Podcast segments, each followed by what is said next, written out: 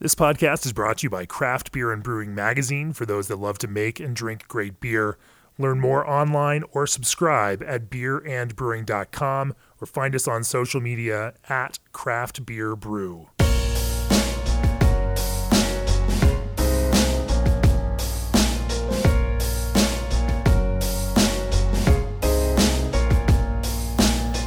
Right, hey everybody, it's John Holl, the senior editor of Craft Beer and Brewing Magazine, and sitting across from me right now is Christopher Sidwa. He is the co founder of the Sydney, Australia based Batch Brewing Company. They're a craft brewery that makes beer the traditional way, handcrafted batch by batch. He's also the author of Brew a Batch, a beginner's guide to home brewed beer. Chris, we're going to talk a lot about uh, being down under, but first, uh, thanks for being here. Absolutely. Thanks for having me, John. And we're going to talk about your lack of accent in just a second as well. But first, as the brewing industry's premier choice for glycol chilling, G&D Chillers has set the standard on quality, service, reliability, and dedication to their customers' craft. For 25 years, G&D has led the way with innovative solutions for the craft brewing industry.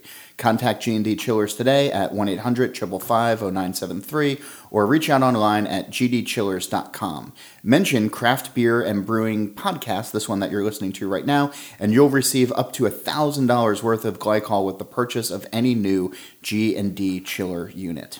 And also, Stay connected to the heart of craft beer and the revolutionary tastemakers behind every can and bottle. Download the free Tavour app to get highly rated independent craft beer delivered right to your door. Recent featured beers include Within Us from Anchorage, Stargate Nectarine from Black Project, King Sue from Toppling Goliath, Ninja vs. Unicorn from Pipeworks, and Bière du Pays from Side Project. Get $10 in beer money today with the code BREWING. All right, Chris Sidwa, Batch Brewing Company, uh, Sydney, Australia. We're sitting here in New Jersey, though, which is where you're originally from. Yes, uh, we're in South Orange. I grew up in Maplewood, one town over. Um, yeah, come home after 11 years of being abroad, six of which were running Batch. Um, but yeah, the you know family reasons, it's time to be home with the grandparents and yeah. And you're still going to stay involved with the brewery, though. Yes, very much. Um, so my work day right now, or my work week, begins on Sunday night. Uh, checking in with the team, making sure you know they have what they need to be productive for the week. Um, you know, paying bills, ordering materials, making sure the schedule's uh, full. And uh, yeah, unfortunately, it does mean I have a lot of sort of 10 p.m. to 2 a.m. Uh, sessions sure. on the phone, but you know, there's a, a, nap in the middle of the day for me, and I seem to be making it work. But sort of the interesting thing in being back here in the states, where I mean, the beer culture is what it is, and I think that that the rest of the world is sort of looking at the U.S. right now for uh, for inspiration, and, and certainly there's brewers standing up and delivering all the time. You being able to visit some of these breweries. Uh, being immersed in this culture can probably filter back into what's happening back at home. What's yeah, what's happening in Australia is is definitely unique to Australia. I mean, there's there's tax rules, there's drinking cultures, there's just differences. But yes, absolutely, the pointy end of the beer uh, nerdery is always looking at you know what they've what they've tried when they've uh, been on a holiday. Um, what you know magazines like yours are talking about, what what the taste you know makers are talking about. Um, you know, I haven't been asked to brew a dessert beer yet. I'm sure that's coming. um, pastry stouts haven't pastry, made their way down under. Um, okay, um, maybe somebody's done it, but I'm not aware. Um, but we've, you know, I've kind of had my head in different places over the last six months, preparing to move and starting a second brewery and a new bar. Um, so my, I've been a little bit distracted and leaving some of the um, creativity to my brewing team. Uh, but now that you know we're settled down a little bit, I, I look forward to getting out, seeing what folks in New Jersey and New York are doing, and yeah, filtering some of that back down there with with a little bit of a lens of what you know what will and won't work in Australia because I do have 11 years of drinking good beer there to be able to figure out what's going to fly. So I'm curious. There's a lot that I want to unpack from all of that, but so the pastry stout has been in a lot of ways um, local localized desserts you know for places so like you know you see you know some of the cannolis or you know around in this area or you know, bear claws up in, in, in new england and things like that would there be a quintessential australian dessert that could make its way into a pastry stout do you think Off the top of my head, there's the Lamington, so chocolate and coconut. Okay. Perfect beer complements. Uh, we do a, a chocolate coconut um, huge Kahuna. We do a we do a big Kahuna, which is a you know coconut brown ale. Uh, this time of year, we also do one batch of the huge Kahuna, which came out a couple weeks ago, which basically is a Lamington beer. Um, so maybe I stand corrected. So, So you've done stats have already gotten there. um, off the top of my head, yeah, no, nothing's jumping out at me beyond that one. But there is there is a huge food culture down there, which definitely has a hand in the beer culture. So it's just a matter of time before you know bakeries and and, and brewers get together and figure that out. There, actually, there are some really fancy donut shops. So Wayward, who's a brewery around the corner from us, they have a, a donut shop across the street from them, and they've done a couple of donut beers. Um, I think that's it that I can think of. Though. You, you mentioned, and and and I had a chance to visit your brewery a couple years ago, uh, briefly. But the thing that I was sort of struck when I was in Australia and New Zealand a few years ago is that there is outside influence, but for the most part, it is a fairly self-contained market. Like, there's not a lot of uh, beers that make their way outside of the country, or at least over here. Um, as far as like what's you know, the majority of stuff that's being made, like it, I, there's demand for local beer to stay local. Um, Yeah, and that you can expand out if you want to, but for the most part, like you can also do really well um, if you stay local. And I think that that sort of fits into you. you- You started to talk about a little bit about like the drinking culture and how important local is, and even food wise, local is. the the food system there has never quite gotten as industrialized as, as it has in the states and i think people you know because of a tv show called master chef which is english i think it was even here but in australia it was it was a huge hit That's the one with the is. angry guy. That's uh, Gordon Ramsay. Uh, in Australia, it's got a couple local guys who do it, but um, it, it just means that you know folks in their suburban houses have gotten really passionate about finding the best raw materials to make the best meals with. Uh, we do that in our brewery, uh, and in the brewing world, people are, are asking for the same sorts of things. So uh, we've been working with uh, a farmer uh, who became a maltster. Uh, it was the first one in Australia that I'm aware of in, in, in generations. Sure. Uh, and that means that our raw materials, the vast majority of them, come you know six hours by truck instead of getting shipped all over the country or worse from around the world. Um, and it means that we get to have a little bit more impact or, or decision making in terms of what gets grown, which means for the first time we're not using barley that's made that's grown and or bred and grown for you know super high alcohol potential, but instead it's grown uh, for flavor. So it's, it's a lower attenuating sp- uh, base malt. It means we get you know a bit of a fuller, tastier beer. And there's only a few farmers left in the country who were smart enough to hold on to some of that seed. And we luckily enough got connected with one. You know, it was very fortuitous. And as a home, as a couple of home brewers uh, who are on a farm, who were trying to figure out how to stay on a farm, just the way farm farm economics goes, the fewer and fewer people are needed to do that. You know, larger and larger production of, of raw materials. So we- you know, where there were ten jobs a decade ago, there's one. So as you grow up in that industry, in that those families or in that industry, most of them have to go out and find other work, and that's what these guys had to do. One became a teacher, the other a financial planner, but now they're both back in a malt house close to the farm where they want to be, and uh, and selling selling malt all over the country. Uh, so so we get to have a local material. From that, we get to make you know what what we think of as you know really New South Wales or, or Australian beer. Um, but there's there's a lot of inputs coming from uh, or inspiration coming from overseas. Like as I said, people are aware of what's happening. Oh, of course. It's not entirely blocked off. It is a an island that's far from everything. If you want to get on a plane, like the closest thing's five hours away. Yeah. And then in terms of beer leaving the country, yeah, I guess a lot of it is made to stay. Uh, The the industry is relatively young. Um, a few of us have been lucky enough to be able to get some good quality control uh, tools, and, and we're doing the best we can to make our beer shelf stable. Yeah. Um, but many don't have that luxury, and you know the thought of putting it on a truck to go across the desert, let alone on a boat to cross the equator, is just outside of any expectation. So And that's a question that I know I, I've seen you get this in the in, in the past, and uh, and and just for full disclosure, I mean I've known you for years now. We're in South Orange, which is my hometown. Uh, I grew up uh, knowing your wife and her and her family. Like we've, you know, it's it's weird that like we've crossed paths in the beer world, but like you know, personally, like we've known each other for uh, longer than we've been in the in the beer industry, but um, or or covering the beer industry. Um, but I've seen you get the question in the past of well you have this brewery in Australia. Are you going to bring the beers here to the U.S.? You know, you're a U.S. guy. Like, you know, don't you want your beers being served in Jersey? And I've seen you shut that down so fast. Of just absolutely not. Like, I don't, I don't want to do that. Like, you're you're committed to this local. I, I am, and I'll come back to that in a second. Sure.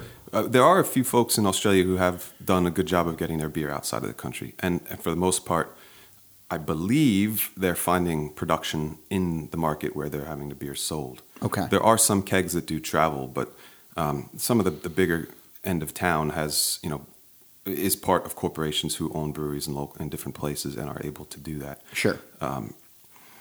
Little Creatures is opening a brewery bar in San Francisco. I think they've already got one in London.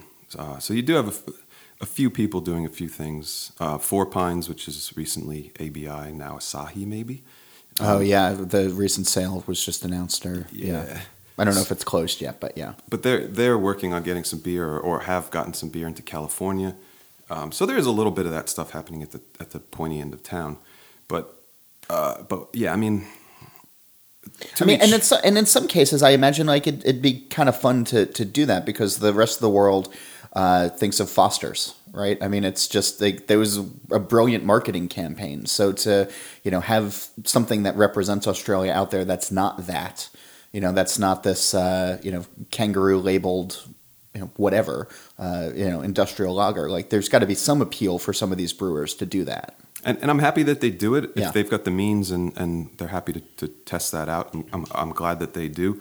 I think you know it's been six weeks since I've landed back in New Jersey, and you know we've got this second brewery and and bar opening up, and that's been dominating my time. But I do foresee at some point after that settles in, and you know my family, who uh, you know my wife is expecting in sort of eight ten weeks.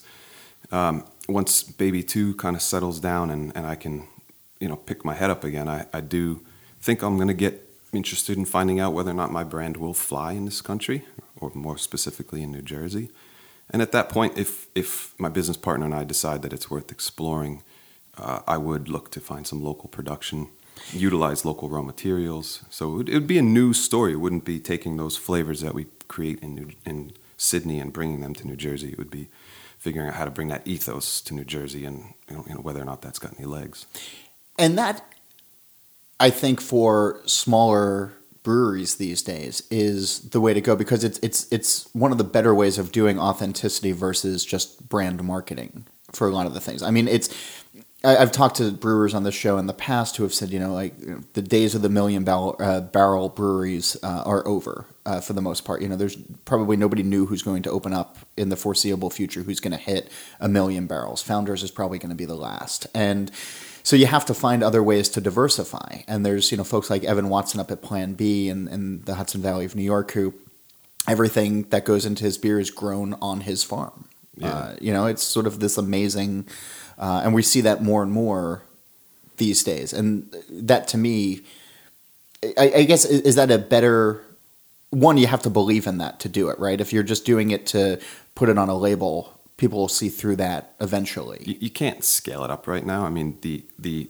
craft, for lack of a better term, raw material industry isn't ready to produce what an industrial brewer would need if they wanted to scale it up.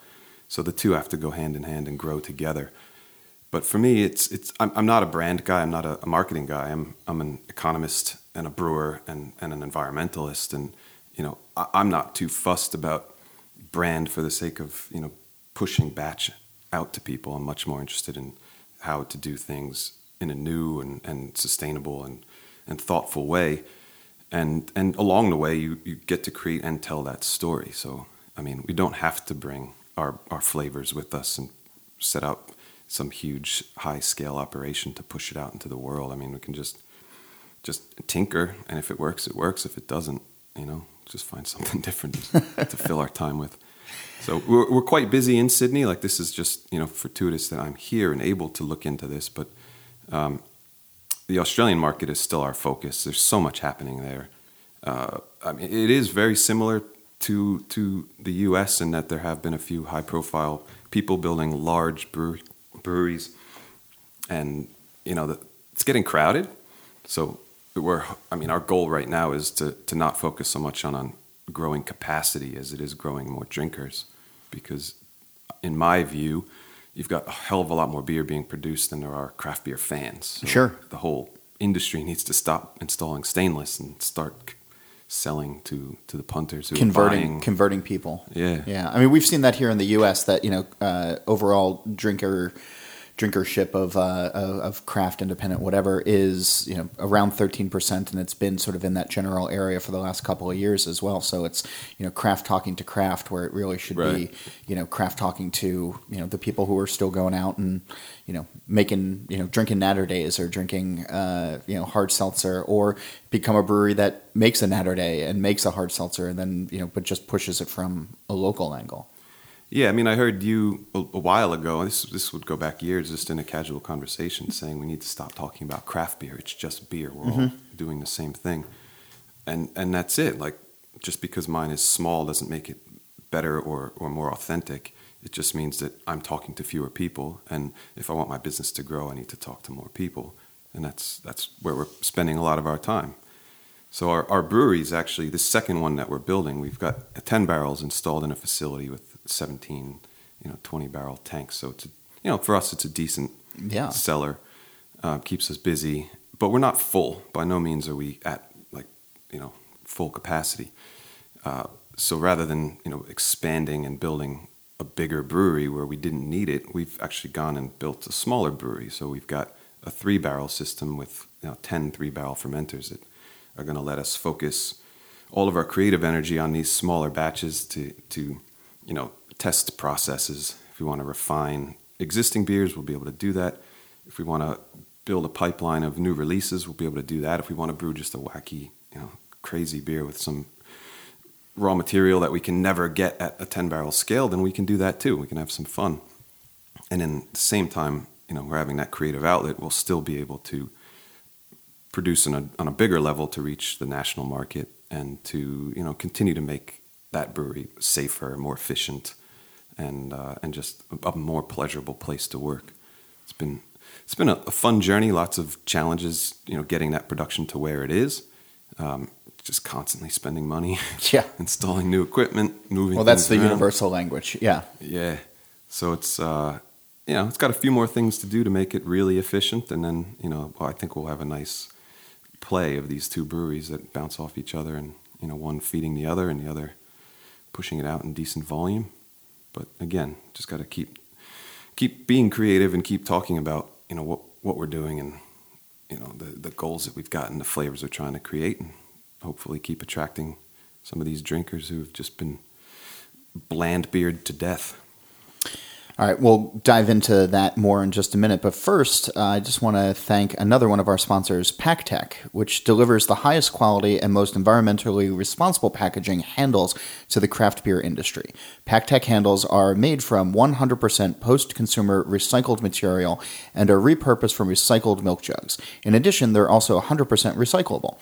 PakTech recently launched its own recycling program to ensure PakTech handles are properly recycled and repurposed. They are easy to apply by hand or increase your packaging efficiency with their robust line of automated applicators. PakTech's packaging solutions deliver better market presence, enhanced consumer value, environmental awareness, and improved sales. PakTech handles are the smart and sustainable packaging choice. Contact PakTech today at area code 541 461 5000 or visit uh, them at paktech-opi.com. That's paktech-opi.com. Also, balancing barley and hops is your expertise. And for Clarion Lubricants, food grade lubricants is theirs. The team at Clarion knows that when it comes to making great beer, you're the expert. And when it comes to supplying food grade lubricants backed by service oriented professionals, they're the experts. Clarion will work with you to create an efficient lubrication program that helps protect your brewery. To speak with an expert, dial 1 855 My Clarion. That's 1 855 692 5274 or visit clarionlubricants.com. Clarion Lubricants, the experts that experts trust.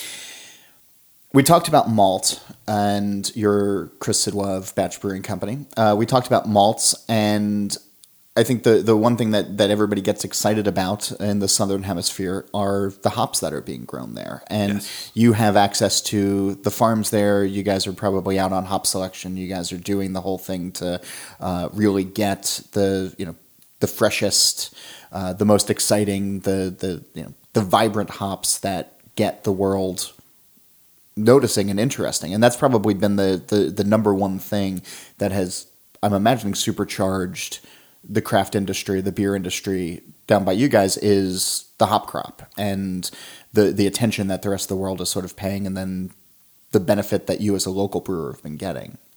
The yeah, the Australian hops are, are really interesting, huge, bold, you know, vibrant flavors. Um, you know, the Australia's probably got one or two, maybe two beer styles that it can claim as its own: um, the sparkling ale and then the Pacific ale. And the Pacific ale, you, you can't make it without Galaxy hops. Uh, it's just, I mean, that's that is what it is. What's the rest of the profile of a Pacific Ale? Um, unfiltered, low ABV, uh, not bitter, just very sessionable. It's the kind of beer you start drinking at one o'clock and you can be still drinking at nine o'clock. Okay. It's perfect for a day at the beach, barbecues, cricket games, all those things that Australians love. Um, yeah, very very vibrant. Stone and Wood, yeah, made it. You know, they, they pretty much were it. That, that that was their leading beer. It was the best selling beer, most popular beer. I shouldn't say best selling. I don't know that, but most popular beer in the country for years. Um, recently, some other folks have started making Pacific ales. There were some court cases. Apparently, the government says you can call your beer Pacific Ale. Right. Um, They never trademarked it. Yeah, just known for it. It's the whole breakfast stout thing. Yeah. Not- yeah, fuzzy on the details. That's but fine. They own that space, as far as I'm concerned. I would never touch it. But uh, yeah, we love Galaxy hops. I mean, what they don't use and we can get our hands on, we love to to play with. Um, Kiwi hops are very interesting. So the Australians have had such great success with Galaxy, Vic Secret. Vic Secret was, in my opinion, better. Um, Yeah, you love that hop. You're you're an unabashed fan. I do. What what is it about that that stands out for you? Like, what does it bring to a beer? Um, vibrant fruit, but I, for me, it lasts a little longer in the beer. So some of the issues I've had ma- making beers with Galaxy in the past is that they get a little bit cheesy as the beer starts to age.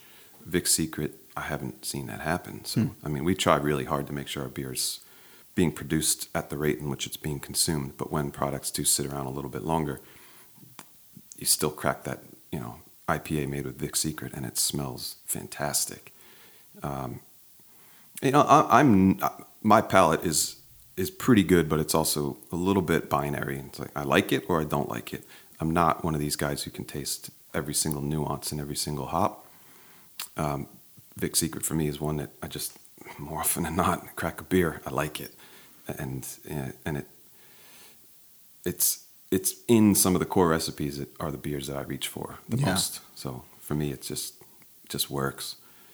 Um, But you started to talk about the kiwi hops. Then what's coming out of New Zealand? Yeah, so so Vic Secret Galaxy, um, that's kind of it. The the guys at HPA have been throwing so much acreage uh, towards Galaxy just to keep up with demand you know there's a few other things that have had to fall away because of it.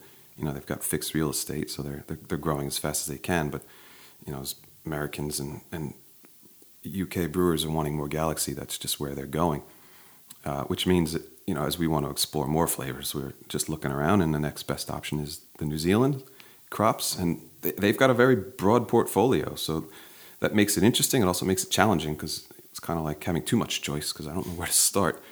But with the three barrel brewery, hope to be able to, to crack into that and start exploring. And uh, they also have a range of organic hops, which is you know something we'll look into.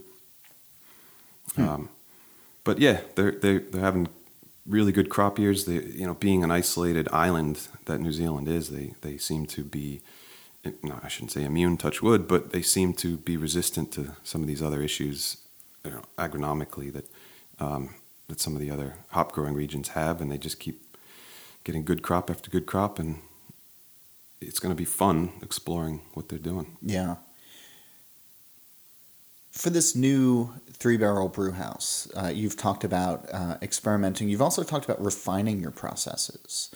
And I think that that's one of those things where I've always enjoyed hearing that from brewers because I remember talking to Ken Grossman years ago where he was saying that, you know, like pale ale is never quite done. Uh, You know, they're always looking to, you know, make it better or to adjust. Like you can't just it's it's not the Ron Popeil set it and forget it. Like okay, we made this, you know, great ones. It's it's constantly striving to make it you know better. You never want to fall backwards. But on on a three barrel system, um, what what are you looking or what are you hoping to achieve as far as the refining process? Like where where do you want to start? Like what what are you excited? Like what avenues are you are you looking forward to to going down just to see what happens? So our our our brewery started by myself, my business partner Andrew. We had some good help from a fellow named Topher early on, um, who was one of the guys playing lacrosse with us when Andrew and I met. Uh, but we're all home brewers. I mean, none of us have any formal training. One of my brewers now, Andrew Melly's got some um, qualification through the Institute of Brewing and Distilling. But we're all homebrewers. so you know we're kind of just guessing half the time. so we want to be able to continue to guess, and, and you know, like we look up to the, the leaders in the industry. We listen to every podcast and read every book we can, uh, and you know, try to find time to, to get to industry events and and you know formal education if and when we can. Yeah.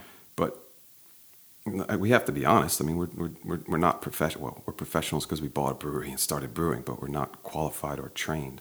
So uh, some of this stuff is just going to be us testing things that other brewers have already figured out, but might be a little bit tight-lipped about. Um, when to dry hop, how long to dry hop, dry hop cold, dry hop warm. Um, we haven't used finings. We don't filter. Uh, so getting into some of that to extend shelf life and, and just brighten flavor. Uh, I've been reluctant to do it in production because we, you know, can't risk losing a batch and then shorting our customers.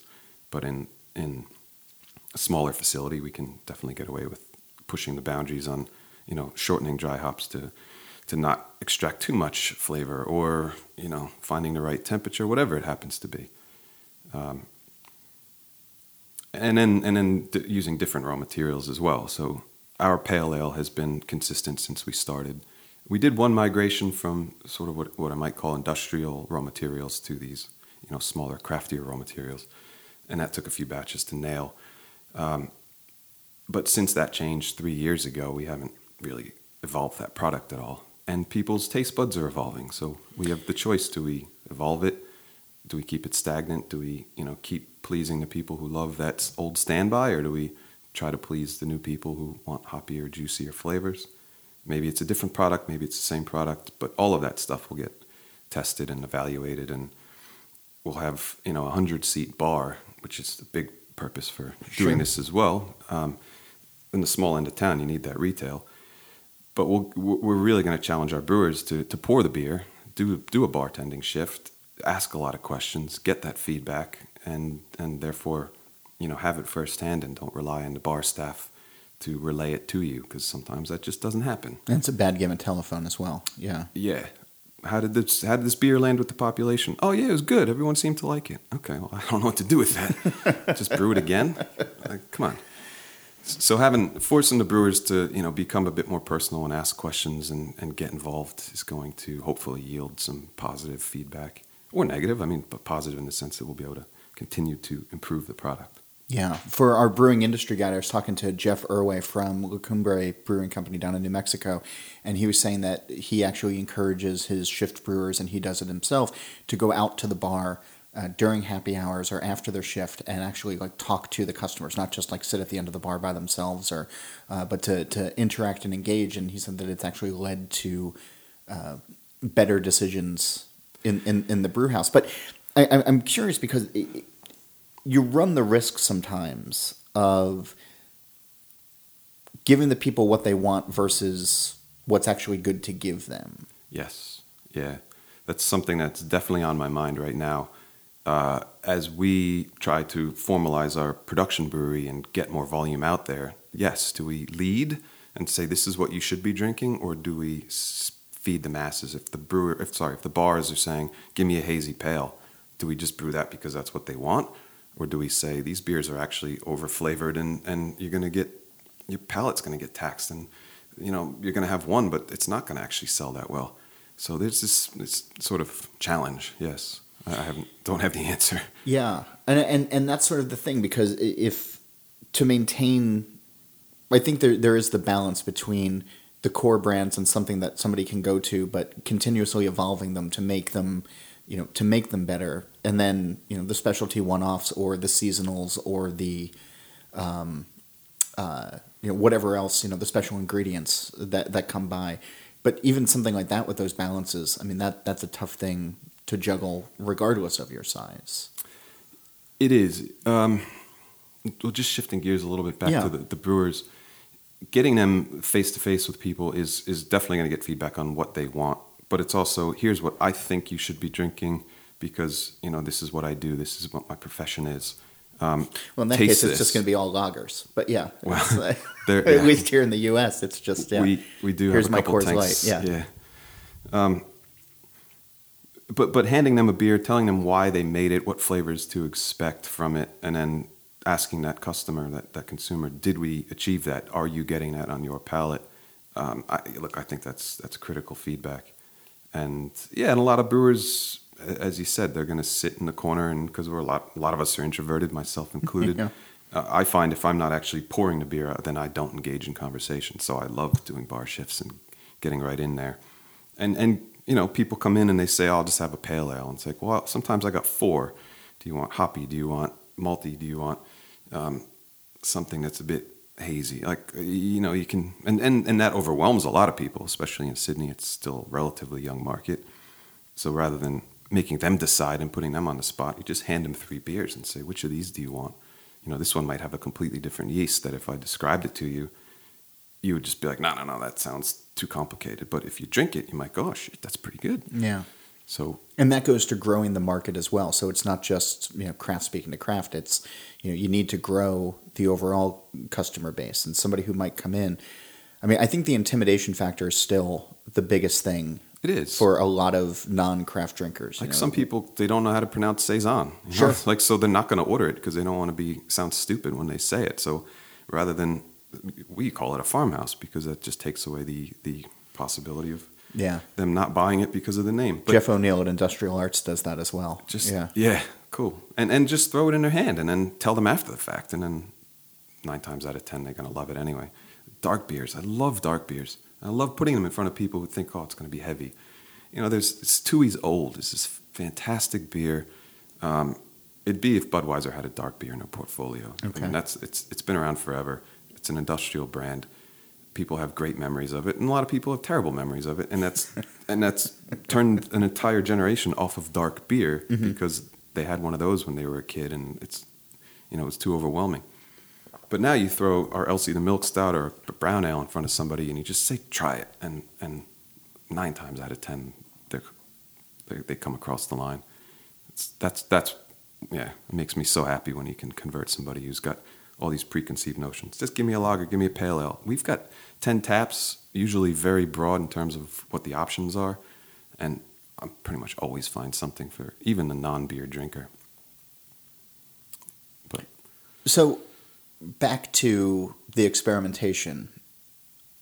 With your three barrel system, you'll be able to explore some new flavors, and I think one of the, the things that I've really enjoyed about the last couple years in, in you know the beer scene here in America is finding local ingredients or finding uh, exotic fruits or something that speaks to uh, you know the localness of it all. If it's down in the Carolinas and you're doing something with moxie soda, or you're uh, you know out in the Midwest and doing something with you know like berries that only grow you know in northern Michigan or something like that. You know, Yeah. um, what have you come across that you're excited to to mess around with? Um, first off, we are supporting a young hop farmer. Uh, they've done sort of three harvests, I think, maybe two that have gone commercial. Um, so getting some of these hops, you know, they're traditional hops, Cascade, Saaz, Centennial, um, but they're grown in a region that hasn't grown hops maybe ever before. Uh, it's in the mountains. It's relatively you know similar, uh, you know, sort of climate and geography to the, the industrial hop areas in, Yeah. in Australia, but it's outside of the traditional sort of longitude or latitude or whatever. And that new, it's probably not necessarily going to remind you too much of Cascade Centennial. Exactly. yeah. It's it's New South Wales Cascade. I mean, if they could change the name, that would be better because it's probably not going to taste anything like what you expect it to. But that's a raw material that we look forward to to playing with more. Um, there's a bunch of fruits that we've uh, we've been buying our stone fruit from a guy. He's the, the last grower in the Sydney Basin. Um, real estate development has just exploded. It's all residential now. All the farmers have, are getting pushed out. Uh, he grows really good fruit. He's got um, these incredible blood plums that come out Christmas time. Uh, but sitting there and chopping fruit for you know two days straight just to make a, a full size batches And and It's Christmas time in Australia is what 100 degrees. plus. Okay. Yeah. yeah. But that beer comes out vibrant and beautiful and, and just it's fantastic and people look forward to it. I don't know if I've ever had a blood plum. I know They might be called black or red plums here. I'm not sure. Okay. See- down in the shop, there's. Oh, there's you've seen them here in the. U.S. Okay. But it's that, that plum that's sort of got a blackish skin and a very, very, very dark purpley red Okay. flesh. And, Okay. And it just adds great flavor, but incredibly vibrant color. Uh, so, so we'll be able to continue to support them. Not answering your question exactly. Um, we work with a frozen fruit provider who's importing a fair bit of stuff, um, very unique things. I mean, I had to go on Wikipedia just to figure out what the hell he's got. um, so we'll get to play with some of that. There's a lot of, you know, bush tucker. There's a lot of stuff that um, Australians go foraging for. The flavors are intense. Uh, Like what? Like for example, I mean that, that that's a totally just foreign concept for me. Yeah, I, I'm not the greatest on this, but there's these Davidson plums which are incredibly sour. Um, there's you know things like lemon myrtle. There's there's stuff that just grows wild. Uh, that again, they're just the the climate is is harsh. Um, it feels like after sixty thousand years of evolution over there, that you know only the most intense could survive and and the flavors are intense as well. So when we get in and start playing around with them, we're gonna have to you know, be quite restrained.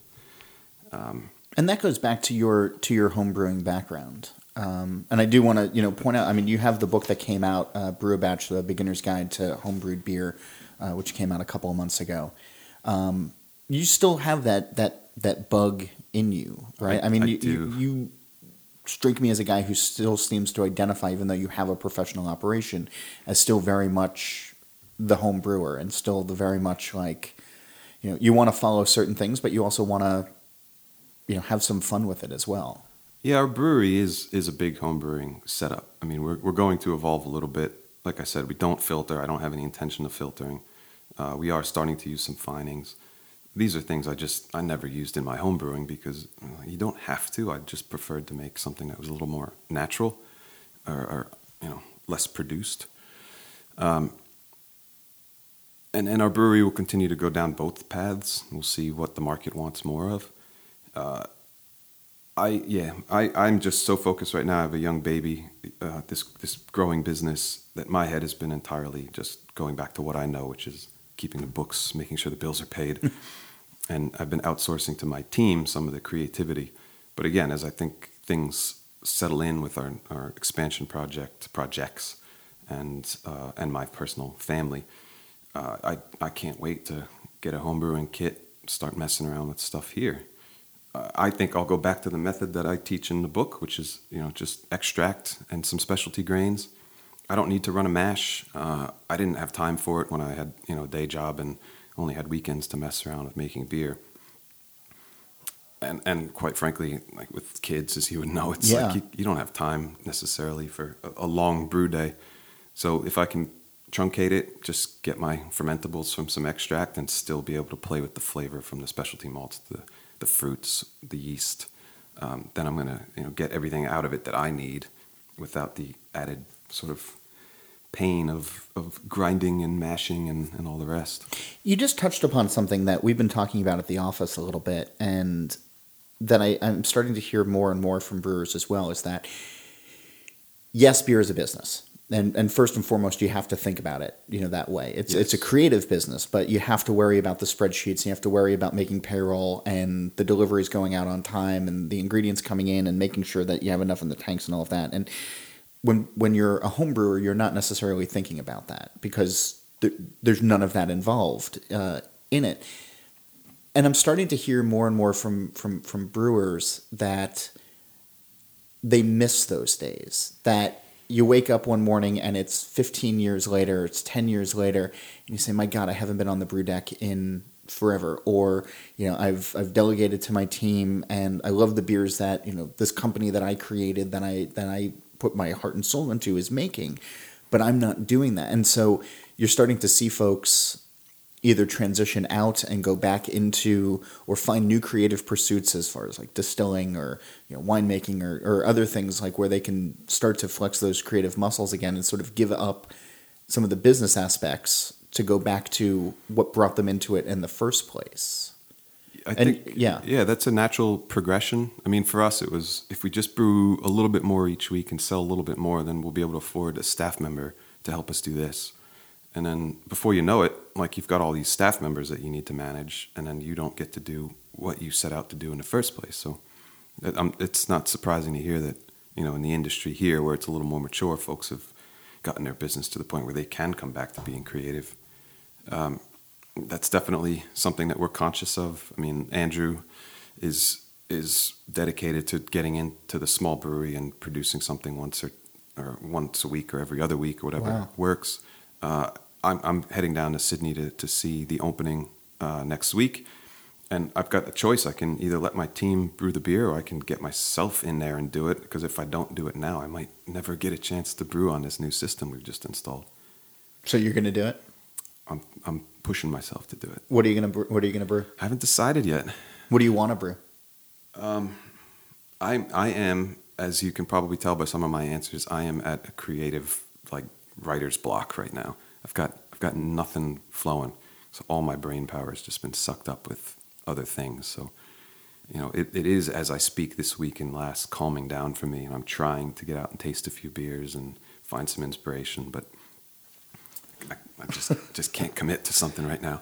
Um, well come what- down what to the I house have? we'll open up the cellar it'll All be right. fun Uh, the, the Keller beer from Weihenstephaner, the 512, 516.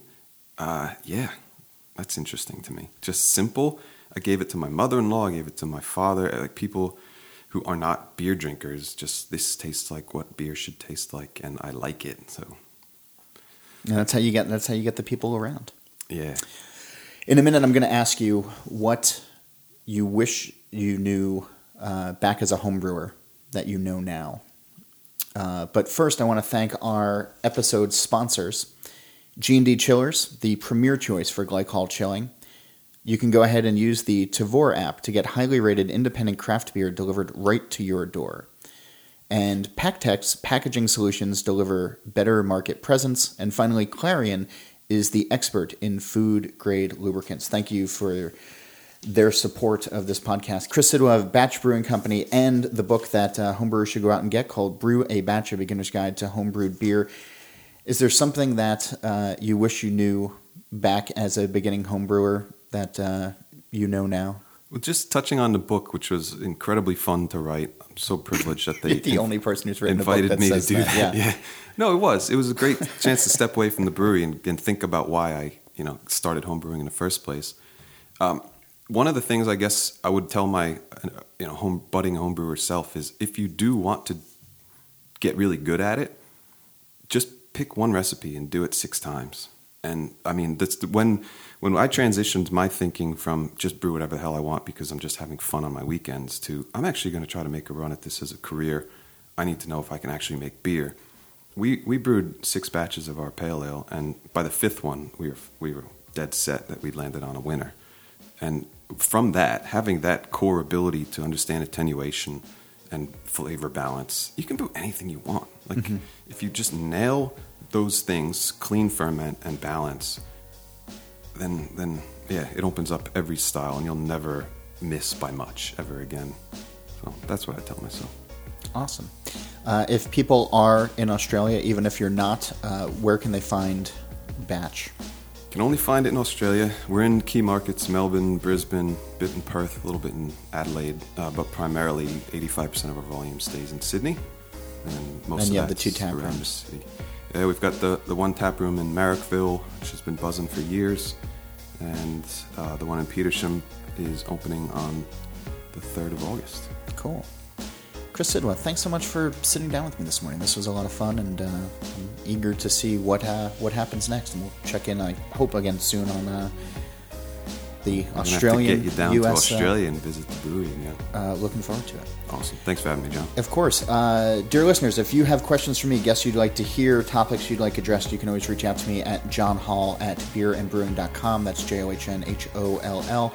You can also join the conversation on Twitter at john underscore holl. You should also go to beerandbrewing.com. That's where the magazine lives online. You can subscribe there to the print edition. Please subscribe to the print edition. You can also catch up on what's happening in this craft beer scene. You can read reviews and you can find out uh, recipes and read recipes and then make them yourselves uh, coming directly from the pros that are out there right now. So that's beerandbrewing.com. And we'll be back next week with a brand new episode. Thanks again for listening. This podcast is brought to you by Craft Beer and Brewing Magazine for those that love to make and drink great beer. Learn more online or subscribe at beerandbrewing.com or find us on social media at Craft Beer Brew.